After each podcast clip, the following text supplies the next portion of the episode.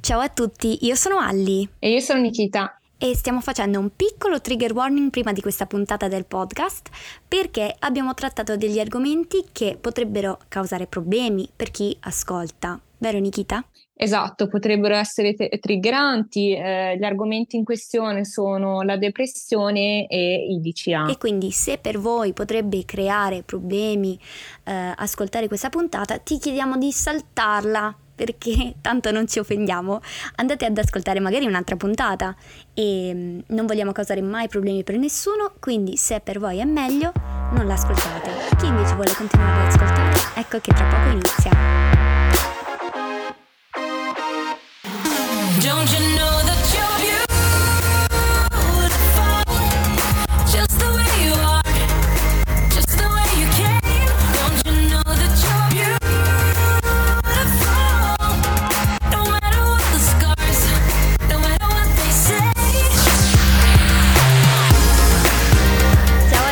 benvenuti al podcast Ma non sembri malata. Io sono Alli. E io sono Nikita. E oggi siamo qui con Eleonora Tenga. Benvenuta! Ciao a tutti ragazzi! Ragazze. Ciao Eleonora, benvenuta. Siamo felicissime che sei qui con noi oggi.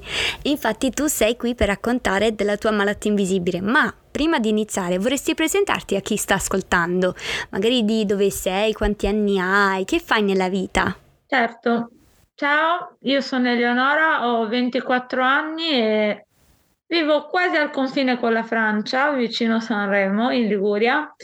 E in questo momento la mia attività principale è il volontariato, perché sono mm. una volontaria di Libera contro le mafie, nel mm. mentre che mh, mm, cerco di rimettere insieme i pezzi della mia salute un po' ballerina, diciamo. Mm-hmm. Mm-hmm. Bello, bello. E tu sei qui oggi infatti per raccontare della, del tuo percorso con la tua salute, diagnosi, da dove dovresti partire? Quali sono stati i tuoi primi sintomi? Qual è la tua diagnosi? Allora, diciamo che la mia diagnosi è un po' particolare nel senso che mi è stato detto una volta in pronto soccorso che io sono quell'1% che ha sviluppato questa patologia al di fuori della zona cerebrale. Spero si dica così, eh. un medico non lo sono ancora diventato e non è nelle mie corde. Io ho scoperto um, intorno al 2016, credo, non ricordo più, di avere una malformazio- malformazione arterovenosa a un gluteo e okay. inizialmente non si pensava a nulla di questo tipo, perché sicuramente chi ci sta seguendo saprà anche meglio di me che quando si andava a scuola, io adesso non vado più da diversi anni, perché ho fatto la maturità nel 2017, ma avevamo questi zaini pesantissimi e si pensava che questo ingrossamento di un gluteo rispetto all'altro fosse legato a una postura sbagliata.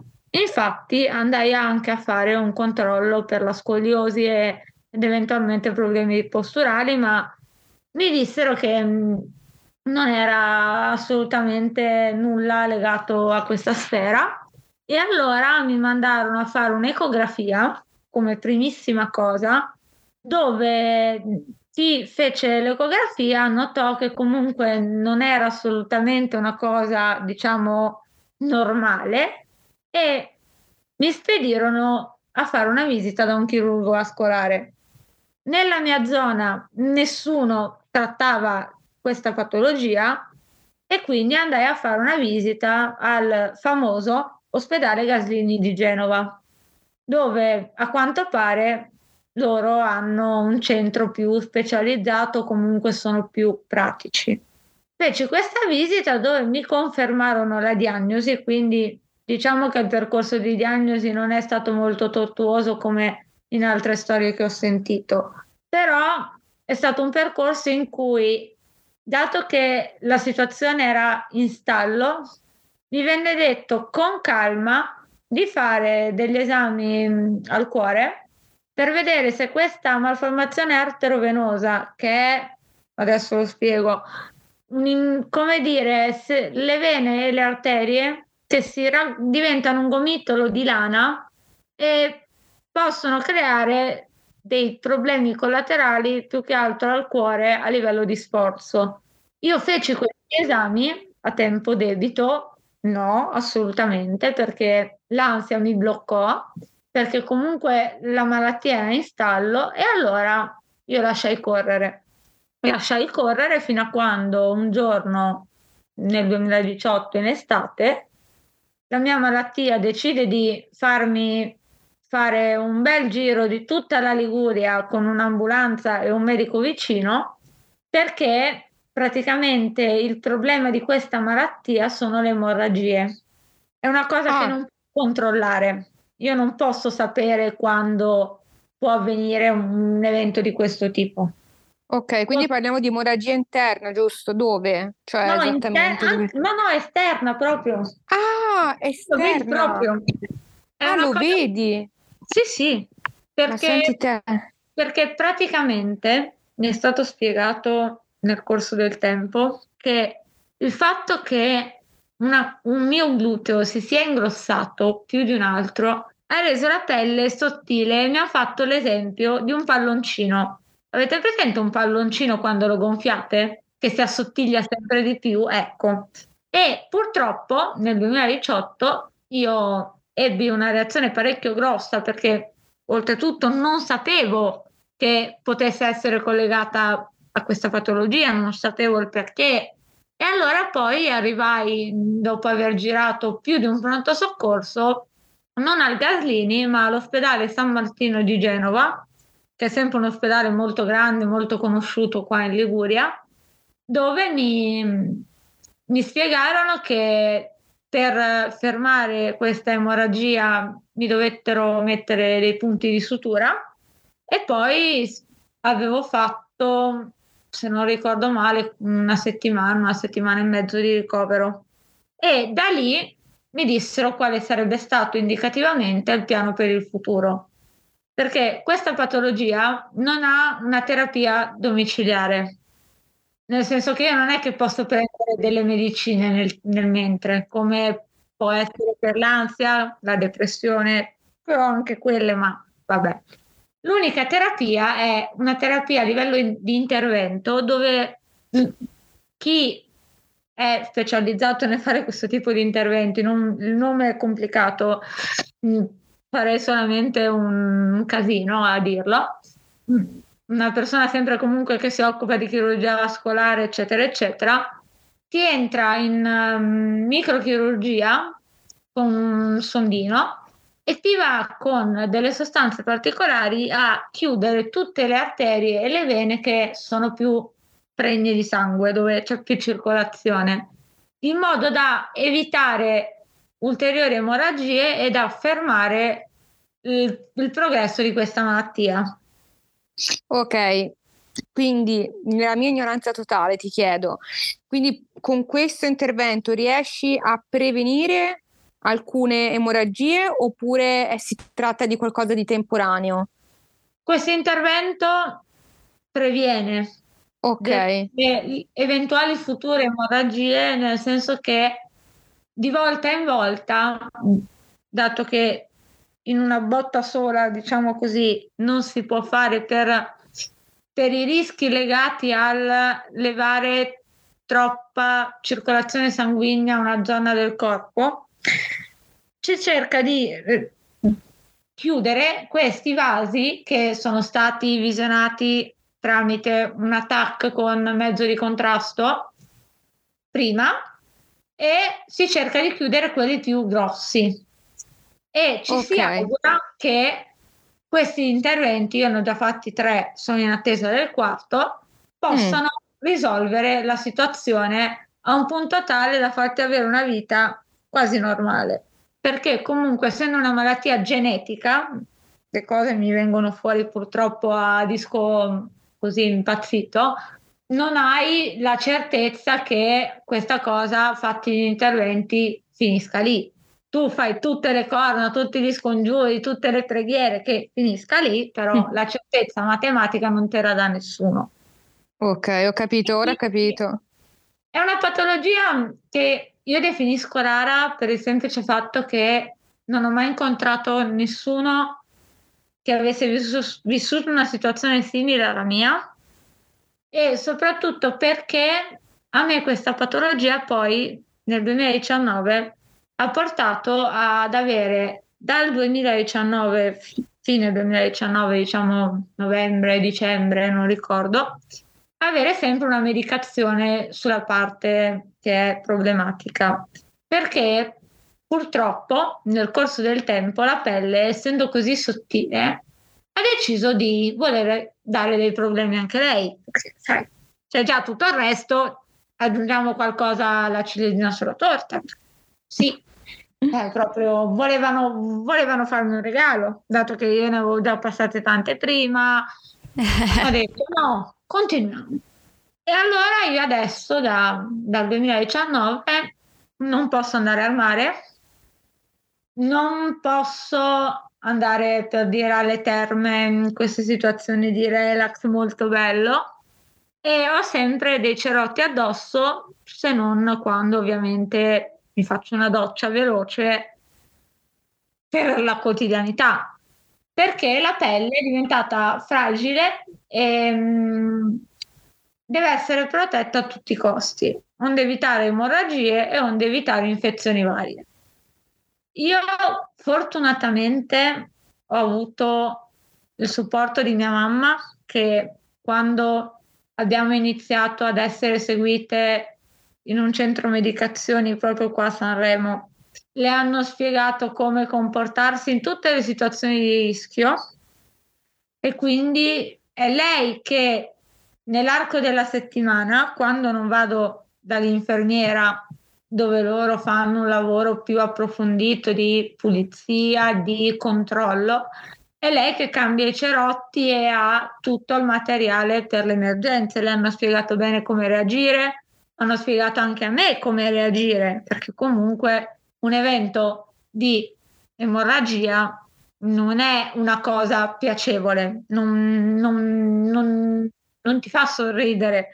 Io poi sono una persona ansiosa di mio, quindi figuriamoci, ho dovuto fare un lungo lavoro anche con la mia psicologa per capire che a volte può capitare e che comunque le soluzioni nel, in linea di massima, almeno per diciamo mettere in pausa la situazione, ci sono.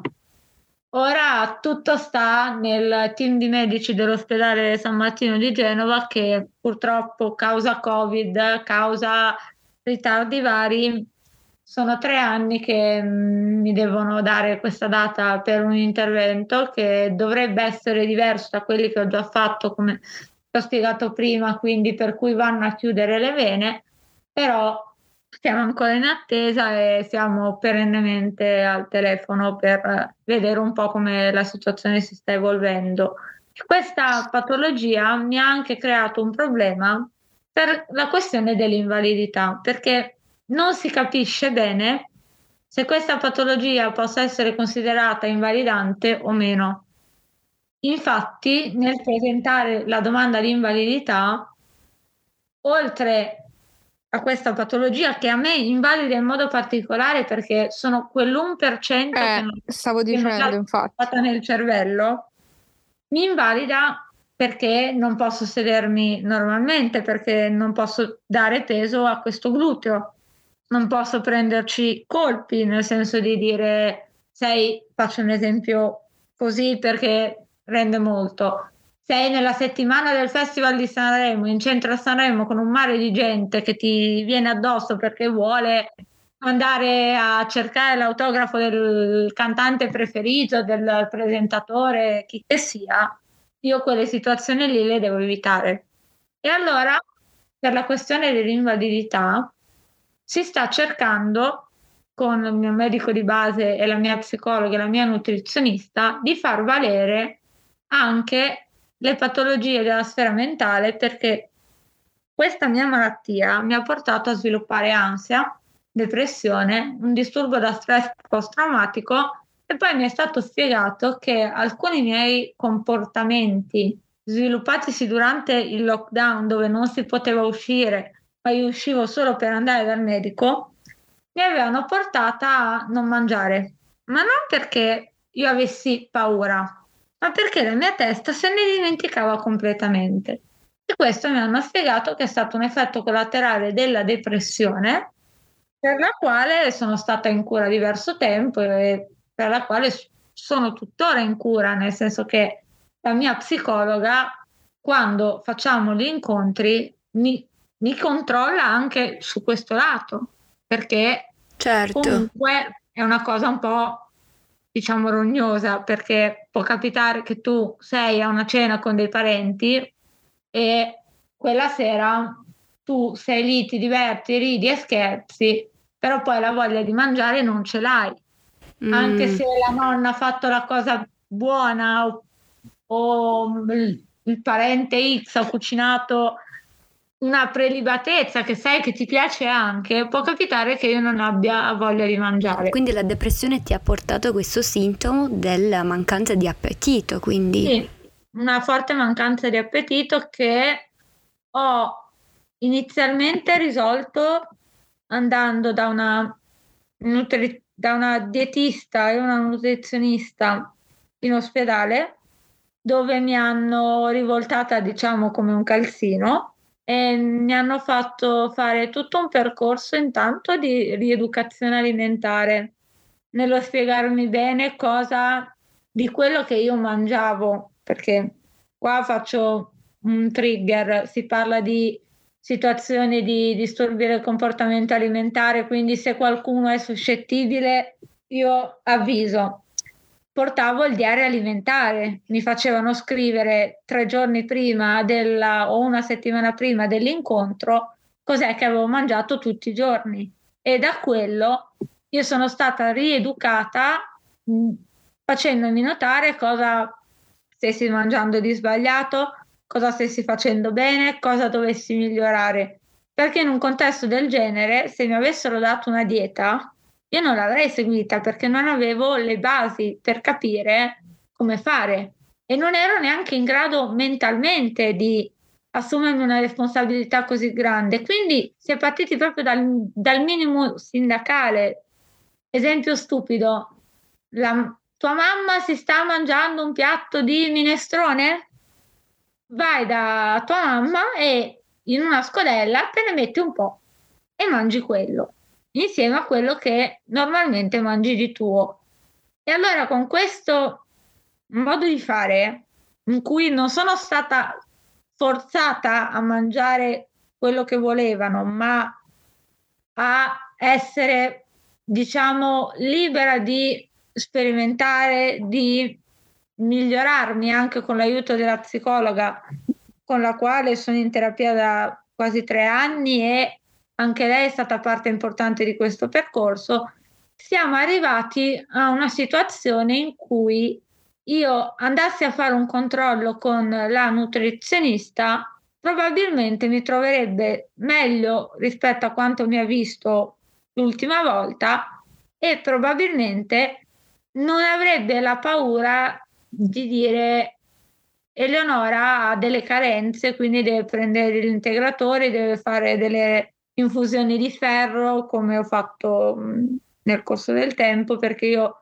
purtroppo ho una tendenza anemica che mi porta periodicamente a quanto pare a dover controllare i valori del ferro. Ma adesso comunque la, la situazione della salute mentale la sto tenendo sotto controllo grazie ai farmaci e alla, e alla psicologa in primis. E poi mi è stato detto sempre dalla mia psicologa che la mia fortuna è stata il fatto di essere stata trascinata all'interno di un'attività di volontariato come quella di Libera che mi ha di, permesso di uscire, dover stare fuori e dover avere degli obiettivi e non sentirmi più il peso morto che sta spesso a letto e seduta ci posso stare poco e avere comunque un qualcosa da fare nella, nella quotidianità, perché può capitare che mh, hai un messaggio su WhatsApp da leggere, hai da scrivere qualcosa, hai da pensare qualcosa.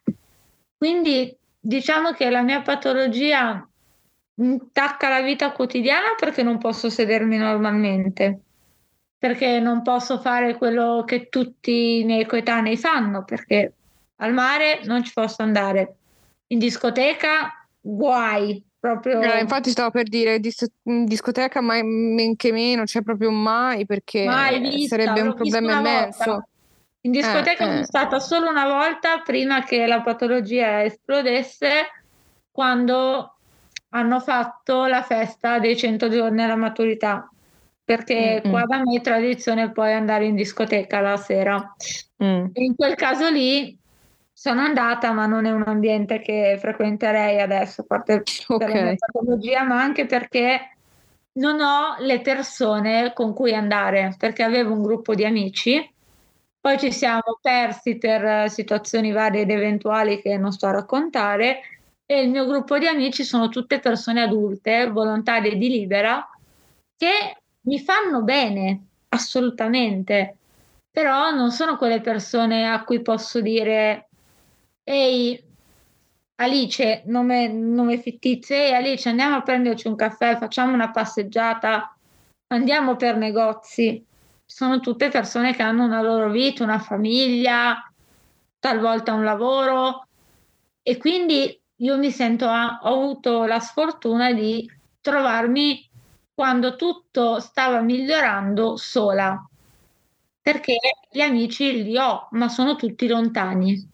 Ti ringrazio per aver parlato di tutto ciò, perché Forse purtroppo, e non di, anzi tolgo il forse, purtroppo soprattutto di salute mentale se ne parla davvero ancora troppo poco. Eh, c'è ancora un tabù immenso, lo sappiamo, eh, riguardo la depressione, riguardo il DCA, riguardo anche al, P- al PTSD. Eh, eh, scusatemi, ho usato il termine il disturbo post-traumatico. Um, quindi eh, Grazie per tutto quello che hai raccontato oggi, perché tu non hai idea dell'immensa importanza eh, che è, perché alla fine eh, la tua patologia ti invalida, cioè ti invalida. Eppure però ancora non è riconosciuto questo, no? Da quanto ho capito. È più che altro per quel che io ricordo mh, sentito dai medici a Genova, inizialmente ne avevano detto no, guarda, non rientra nelle categorie. Poi comunque quando il mio medico di base recentemente mi ha fatto il foglio per il quale ha inoltrato la domanda, è stata inserita anche questa. Però probabilmente prima di guardare quella guarderanno la salute mentale perché certo. ci, sono più, più, ci sono più cose scritte, diciamo. Sì, Io sì, sì. sono completamente d'accordo con voi sul fatto dei tabù della salute mentale. Io nel mio piccolo, non pubblicamente perché non me la sono mai sentita fino a poco tempo fa, ho cercato di raccontare cosa durante il lockdown e quei periodi di transizione, zona rossa, zona arancione, zona gialla, zona arcobaleno, io stessi passando. E proprio averlo raccontato mi ha portato un giorno a ricevere una, mm, una sgridata buona da una persona a me molto cara. Perché mi disse: Guarda, Eleonora, ci sta che tu ne parli, ma io ero arrivata a spettacolarizzare. Ho anche un video sul mio profilo Instagram dove racconto questo la mia patologia mentale perché ne raccontavo solo i lati negativi senza pensare a quello che l'altra persona sul suo schermo potesse vedere.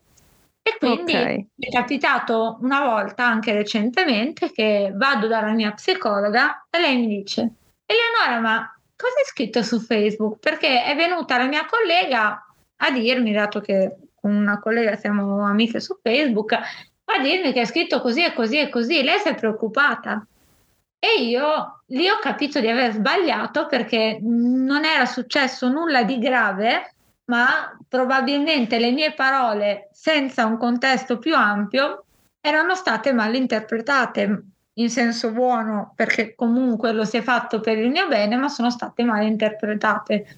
E allora adesso ne parlo molto meno e quando lo faccio cerco di trovare, diciamo, quel, quella via di mezzo tra il raccontare una realtà e il rendermi conto che dall'altra parte c'è comunque una persona che può star vivendo la mia stessa situazione e non posso far sì che questa persona si ritrovi a pensare che c'è una persona che si sente male come lei o lui e che è giusto essere così, perché non è assolutamente giusto. Certo. Eleonora, al momento della diagnosi, cosa hai provato? Um, mi ricordo che ero mm, sollevata perché essendo che qua da me mi dissero sei troppo complessa per essere seguita, di trovarmi in un ospedale grande come il Gaslini. Io ero maggiorenne a quel tempo, quindi mi faceva anche abbastanza strano essere rientrata lì, ma mi diede quella sensazione di dire allora qualcuno ne sa di questa cosa. Allora vuol dire che ci sono persone che hanno letto di questa patologia, hanno letto hanno operato magari questa patologia. Mm-hmm, mm-hmm. Quindi ti sei sentita sollevata, certamente. Come sì. tante persone capiranno, perché anche io da una parte ti senti sollevata perché finalmente hai le risposte che cercavi. E, ehm, infatti è una sensazione con tante emozioni, ma eh, capisco benissimo ciò che hai provato perché effettivamente dopo tanti anni veramente vuoi solo sapere cosa c'è che non va. Sì, esatto, esatto. Io vorrei chiederti cosa diresti alle, all'Eleonora del passato? Io le direi di alzare di più la voce perché comunque ho imparato con il tempo che mm, a chiudersi a riccio non è una cosa molto mm, bella, molto utile, ma soprattutto di ricordarsi che mm, dentro di sé ha una forza che non sa di avere, perché quando è venuto a mancare mio papà, io ho scoperto che dentro di noi c'è una forza che noi non sappiamo neanche esiste. Bellissimo messaggio questo, secondo me. Abbiamo più forza di quanto ci rendiamo conto e spesso penso Concordo. che chi abbia una malattia invisibile, spesso magari ci sentiamo deboli quando ci paragoniamo alle persone che magari stanno in salute e stanno benissimo, esatto. però effettivamente la forza che abbiamo è, è, interiore, quindi magari non si vede dall'esterno, ma c'è, c'è tanta forza, quindi è un bellissimo messaggio questo, grazie di cuore. Esatto, grazie, grazie di cuore per essere stata con noi oggi Eleonora e, e per esserti raccontata. Io vi ringrazio, è stato un onore vi seguivo già da un po' e poi ho fatto diciamo il il salto di qualità per dire ma una storia forse ce l'ho anche io da raccontare. Hai fatto benissimo. E chissà se qualcuno si troverà nella mia stessa situazione. È stato liberatorio perché sentivo dentro che prima o poi avrei voluto raccontare a qualcuno che comunque ha vissuto delle situazioni simili alle mie, con malattie invisibili, con um, comunque situazioni un po' più particolari di vita e mm, spero che mm, questo messaggio possa essere d'aiuto a qualcuno magari. Perché comunque... Io ne sono sicura, sinceramente, siamo, sai? Perché comunque anni di terapia con la psicologa mi hanno insegnato che se io posso fare qualcosa di buono per qualcuno, allora vuol dire che sto già facendo bene. Non voglio, non voglio buttare più il mio tempo mm, chiusa a letto mm, perché non ho voglia di uscire, non ho voglia di andare da, da, qualche parte, non ho voglia di fare chissà che cosa, ma chissà, io poi ho ancora tanto da aspettare e le persone a me care mi hanno detto che nella vita non c'è un tempo per fare le cose e che quindi anche se adesso possono star facendo quello che mi ero prefissata, però arriverà il momento in cui riuscirò a uscire da questa bolla e magari anche, chissà, andare a vivere fuori, trovare un, una persona che amo e farmi una famiglia, una vita in coppia, oppure esatto. magari anche solitaria, ma comunque felice e fiera di, di aver superato mm, degli ostacoli e di aver comunque fatto la mia parte in questo mondo che mm, ha bisogno di voci che dicano guardate che noi esistiamo. È vero, è vero. Preciso che potete seguirmi su tutti i social con lo stesso nickname che è chiocciola i miei passi, tutto attaccato, ma probabilmente vi sembreranno social strani perché delle mie malattie se ne vede poco. Però okay. se volete non sono strani, è una scelta, volete, è una scelta. Se sì, volete sì, fare amicizia, se volete, eh, scrivetemi che mi avete visto o sentito dal podcast ma non sembri malata e chissà se poi c'è qualcuno della zona di Sanremo che vuole prendere un caffè, io sono qua. Ok, benissimo. Perfetto. Grazie di cuore Eleonora. Andate tutti a seguire Eleonora, eh, è una carissima persona e comunque se avete la sua stessa malattia vi, vi, mm, vi incoraggio anzi di andare subito a scriverla perché effettivamente con delle diagnosi di cui si parla poco veramente è difficile trovare qualcuno che conosce veramente cosa stai passando e quindi eh, se potete parlare con Eleonora mi sa che troverete eh, tantissima empatia e comprensione attenzione da parte sua. Sì. Grazie sì. ragazze. Grazie a te Eleonora. E grazie a tutti coloro che stanno ascoltando in questo momento. Vi mandiamo un abbraccio virtuale. Un abbraccio grande. Un abbraccio. Un abbraccio grande ragazzi.